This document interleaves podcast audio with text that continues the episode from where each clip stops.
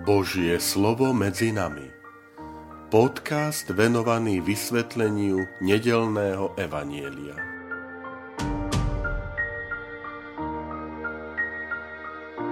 Vítajte, milí priatelia, pri počúvaní tohto môjho podcastu. Volám sa František Trstenský, som rímsko-katolícky kňaz, farár a dekan v Kežmarku.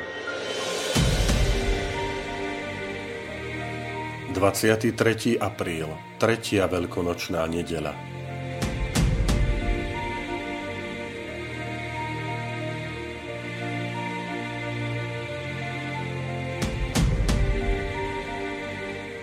Čítanie zo svätého Evanielia podľa Lukáša. V ten deň išli dvaja z Ježišových učeníkov do dediny zvanej Emauzy, ktorá bola od Jeruzalema vzdialená 60 stadií, a zhovárali sa o všetkom, čo sa prihodilo. Ako sa tak zhovárali a spoločne uvažovali, priblížil sa k ním sám Ježiš a išiel s nimi. Ich oči boli zastreté, aby ho nepoznali. I spýtal sa ich, o čom sa to cestou zhovárate? Zastavili sa zronení a jeden z nich menom Kleopás mu povedal – Ty si, Vary, jediný cudzinec v Jeruzaleme, ktorý nevie, čo sa tam stalo v týchto dňoch. On im povedal, a čo? Oni mu vraveli, no s Ježišom Nazareckým, ktorý bol prorokom, mocným v čine i v reči pred Bohom aj pred všetkým ľudom, ako ho veľkňazi a naši poprední muži dali odsúdiť na smrť a ukrižovali. A my sme dúfali, že on vykúpi Izrael. Ale dnes je už tretí deň, ako sa to všetko stalo. Niektoré ženy z našich nás aj naľakali. Pred svitaním boli pri hrobe a keď nenašli jeho telo, prišli a tvrdili, že sa im zjavili anieli a hovorili, že on žije. Niektorí z našich odišli k hrobu a zistili, že je to tak, ako vraveli ženy, ale jeho nevideli. On im povedal, vy nechápaví a ťarbaví srdcom uveriť všetko, čo hovorili proroci. Či nemal Mesiáš toto všetko vytrpieť a tak vojsť do svojej slávy? A počnúc od Mojžiša a všetkých prorokov, vykladal im, čo sa na ňo v celom písme vzťahovalo. Tak sa priblížili k dedine, do ktorej šli a on sa tváril, že ide ďalej. Ale oni na ne naliehali. Zostaň s nami, lebo sa zvečerieva a deň sa už schýlil. Vošiel teda a zostal s nimi. A keď sedel s nimi pri stole, vzal chlieb a dobrorečil, lámal ho a podával im ho. V tom sa im otvorili oči a spoznali ho. Ale on im zmizol. Tu si povedali, či nám nehorelo srdce, keď sa s nami cestou rozprával a vysvetľoval nám písma? A ešte v tú hodinu vstali a vrátili sa do Jeruzalema. Tam našli zhromaždených jedenástich a iných s nimi, a tí im povedali, pán naozaj vstal z mŕtvych a zjavil sa Šimonovi. Aj oni porozprávali, čo sa im stalo cestou a ako ho spoznali pri lámaní chleba.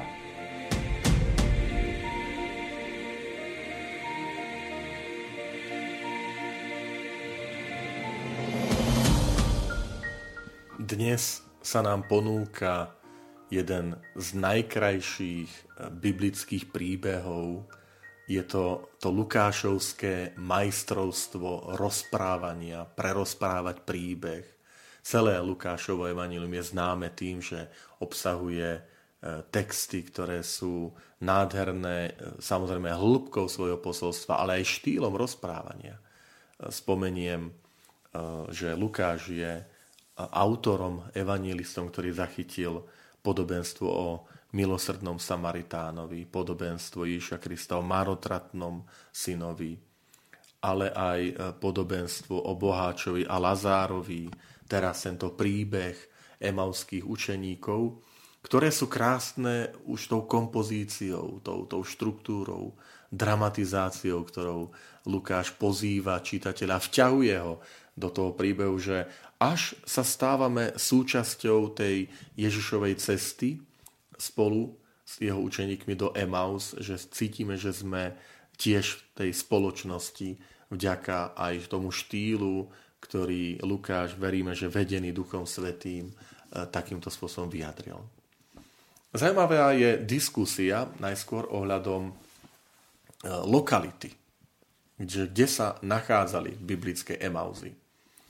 Evangelium hovorí o vzdialenosti 60 stádií. To je zhruba 12 kilometrov. V staroveku sa cirkevní otcovia, ako bol Origenes, Eusebius, Hieronym, prikláňali k lokalite, ktorá sa nazýva Nikopolis, ktorá v starom zákone mala aj pomenovanie Emauzy. Tak je to prvej knihe Machabejcov, 3. kapitola, 40. verš. Problém je však takýto, že od Jeruzalema Nikopolis nie je vzdialené 60 stádií, ale 160 stádií, čiže, čiže je to 36 km. A teda v tú nočnú hodinu sa vrátili naspäť do Jeruzalema 36 km tam a 36 km naspäť. To je 70 km neurobia za v tú nočnú hodinu. Keď uh, prišiel stredovek, tak sa za Emauzy považovalo mesto Kiriat Jarim, dnes sa nazýva Abu Goš, nedaleko Jeruzalema, a naozaj zodpovedá približne tým 60 stádiam, teda zhruba 12 km od Jeruzalema. Dnes sa tam ľahko schádza z diálnice, ktorú sa schádza z Jeruzalema do, do Tel Avivu, keď idú pútnici už na letisko, alebo opačne, keď idú z letiska do, do Jeruzalema. No a ešte je tretí názor, ktorý zastávajú františkáni, e, keď e, identifikujú e, Emauzy s biblickým, teraz s dedinkou dnes sa volá El Kubejbe a je tam na pamiatku dnes postavený katolícky kostol, ktorý sa uctieva ako, ako dom Kleopasa, keďže to je meno jedného z učeníkov. Zatiaľ je to nie dokončený, nie vyriešené definitívne, že kde presne ktorá lokalita by to mohla byť. Poďme k evaniliovému textu. Ten je veľmi zaujímavý a pekný. V tom pôsobivom rozprávaní Lukáš opisuje dvoch učeníkov, ktorí sa počas cesty rozprávajú o Ježišovi Kristovi. Jedno poznáme aj po mene, volá sa Kleopas, to znamená nepatrí do okruhu tých 12 apoštolov. Niektorí ho spájajú s Máriou Kleopasovou, ktorá stála E, podľa Evangelista Jána pri Ježovom kríži. Mohla to byť jeho manželka, mohla to byť jeho dcéra, nevieme. Identita druhého učeníka je neznáma. Niektorí v ňom vidia samotného evangelistu Lukáša. Keď sa teraz sláví nedela Božieho slova, vždy je to tretia cezročná nedela v januári, tak e, je tam aj také vyobrazenie ikony ikona, na ktorej je Ježiš Kristus a emalskí učeníci a, a jedna z tých interpretácií, vysvetlenie, že jeden z tých emalských učeníkov je teda Kleopas a druhá, že je to žena, že, že je to jeho manželka. Ale sme stále v rovine hypotéz. V celom príbehu je dôležitý rozhovor, ktorý dvaja učeníci vedú najskôr sami a neskôr s neznámym pútnikom. A tu máme, milí priatelia, dva prvky, ktoré sú obľúbené pre Evangelistu Lukáša. Cesta a rozhovor. Cesta a rozhovor. Milí priatelia, toto je ľudský život. Ľudský život je cesta, rozhovor znamená komunikácia, vzťahy, interakcia. A toto je Ježiš, ktorý vstupuje do života tých ľudí. Stáva sa ich súčasťou života a vzťahov. Všetky Ježišove slova a skutky dokonca Evangelista Lukáš tak usporiadal, že od 9. kapitoly, 51. verš Lukášov Evangelia, až po 19. kapitolu Ježiš je na ceste do Jeruzalema. To je jednoducho rozprávačský štýl. A spomente si skutkových apoštolov, keď, Ježiš hovorí, keď Lukáš, pardon, Lukáš hovorí o Ježišovi učeníkov, učeníkoch, tak ich nazýva, že sú nasledovníkmi cesty. Zaujímavé. Privrženci tejto cesty. Ježiš je cesta. Cesta, pravda, život. Samozrejme, toto označenie má obrazný význam a vyjadruje životný štýl, správanie človeka. Takže aj toto pre nás je, že my sme privrženci cesty, čiže istého štýlu života, ktorým kráčame počas toho, ktorým žijeme v tom živote.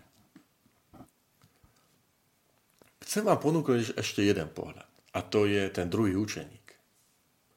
Ako som povedal, jeho identitu nepoznáme. A ja vám navrhujem, možno, že je to úmysel evangelistu Lukáša, že tam môžeme zaradiť seba samých. Vidieť seba samých. Že aj my kráčame životom, že naša púť, naša cesta, že nie je osamotená, pretože vytvárame rodiny, partie, priateľstva, vzťahy, kolektívy. Evangelista nám ukazuje, alebo odkazuje, lepšie povedané, že do nášho života patria aj rozhovory o viere, o náboženstve, že do nášho života patrí Boh. Je zaujímavé, že keď evangelista povie, že cestou sa zhovárali, Ježiš sa pýta, o čom ste sa cestou zhovárali, tak je tam použité sloveso homileo, ktoré vy poznáte, lebo od toho slovička homileo je výraz homília. Čiže príhovor kniaza po evaníliu je homília. Čo to znamená? Aj kňaz na kázni nemá rozprávať zážitky z turistiky a z včerajšieho filmu, ale má hovoriť, ohlasovať Krista. O čom sa to rozprávali učeníci? No o tom, čo sa stalo v Jeruzaleme. Čiže o viere, o, o Kristovi, o, o tom, čo sa stalo s Ježišom Kristom. A tu by sme mohli povedať, že aj v tom našom živote treba nám dávať pozor, aby naše rozhovory boli homíliami a nie klebetami. To znamená, aj dnes sa Kristus pýta nás o čom sa to cestou zhovárate. To znamená, čo je zmyslom vášho života. O čom vediete rozhovory. Inými slovami, na čo v živote upriamuješ pozornosť? Na čo najčastejšie, o čom rozprávaš? A potom v istom okamihu sa k ním pridáva samotný Ježiš. Najskôr je nepoznaný, presne tak ako v dejinách, milí priatelia. Ako aj v našich niekedy vlastných dejinách, ale aj dejinách ľudstva. Evaníli, učeníci Evanília dokonca nazýva, že je cudzinec. Ty si varí jediný cudzinec. Rozumiete? Kristus je cudzinec pre mnohých. Boh sa stal cudzincom vo vlastnej zemi. Uh, myslím si, že aj keď sa aj tá naša slovenská spoločnosť vyhlasuje za agnostickú a, a progresívnu, až neveriacu, viete, rovnako stále čelí hodnotovým otázkam, to znamená, každý na tej svojej ceste životom sa dostáva istým spôsobom do kontaktu s Bohom.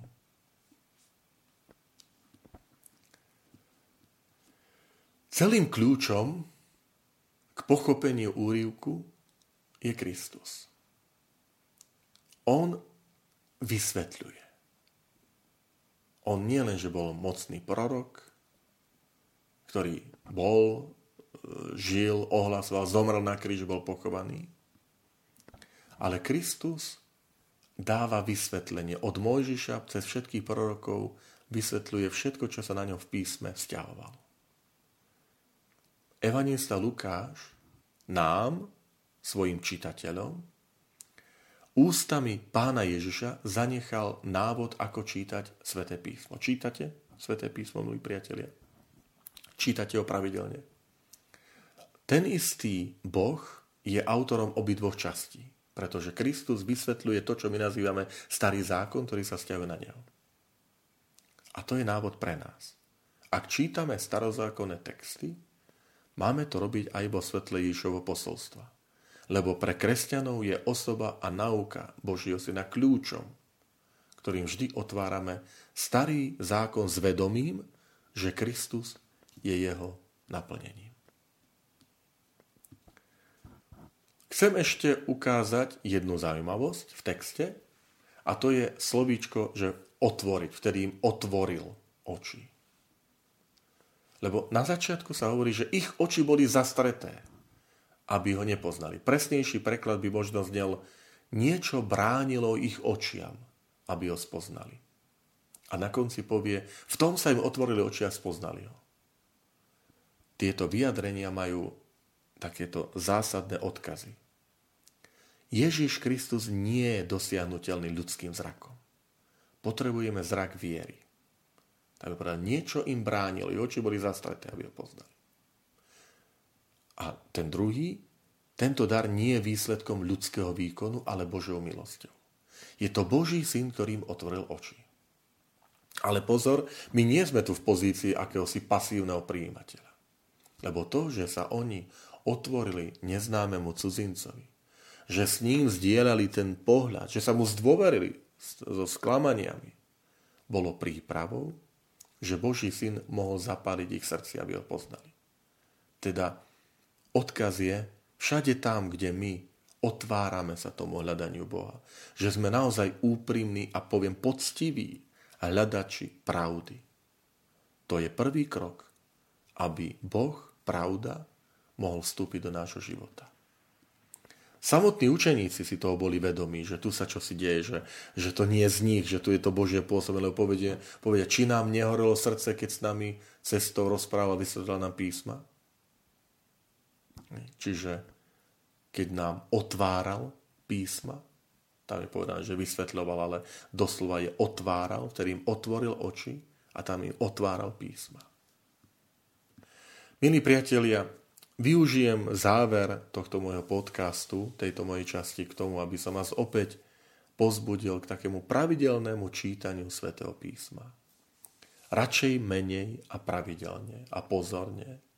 V trpezlivosti, že ak niečomu hneď nerozumieme, tak nech nás to neodradí, lebo ani emauskí učeníci hneď všetkému nerozumeli, ale tej trpezlivosti a tej túžbe po pravde, po poznaní, ktorú vidíme na emauských učeníkov Ježiš prichádza v ústretí.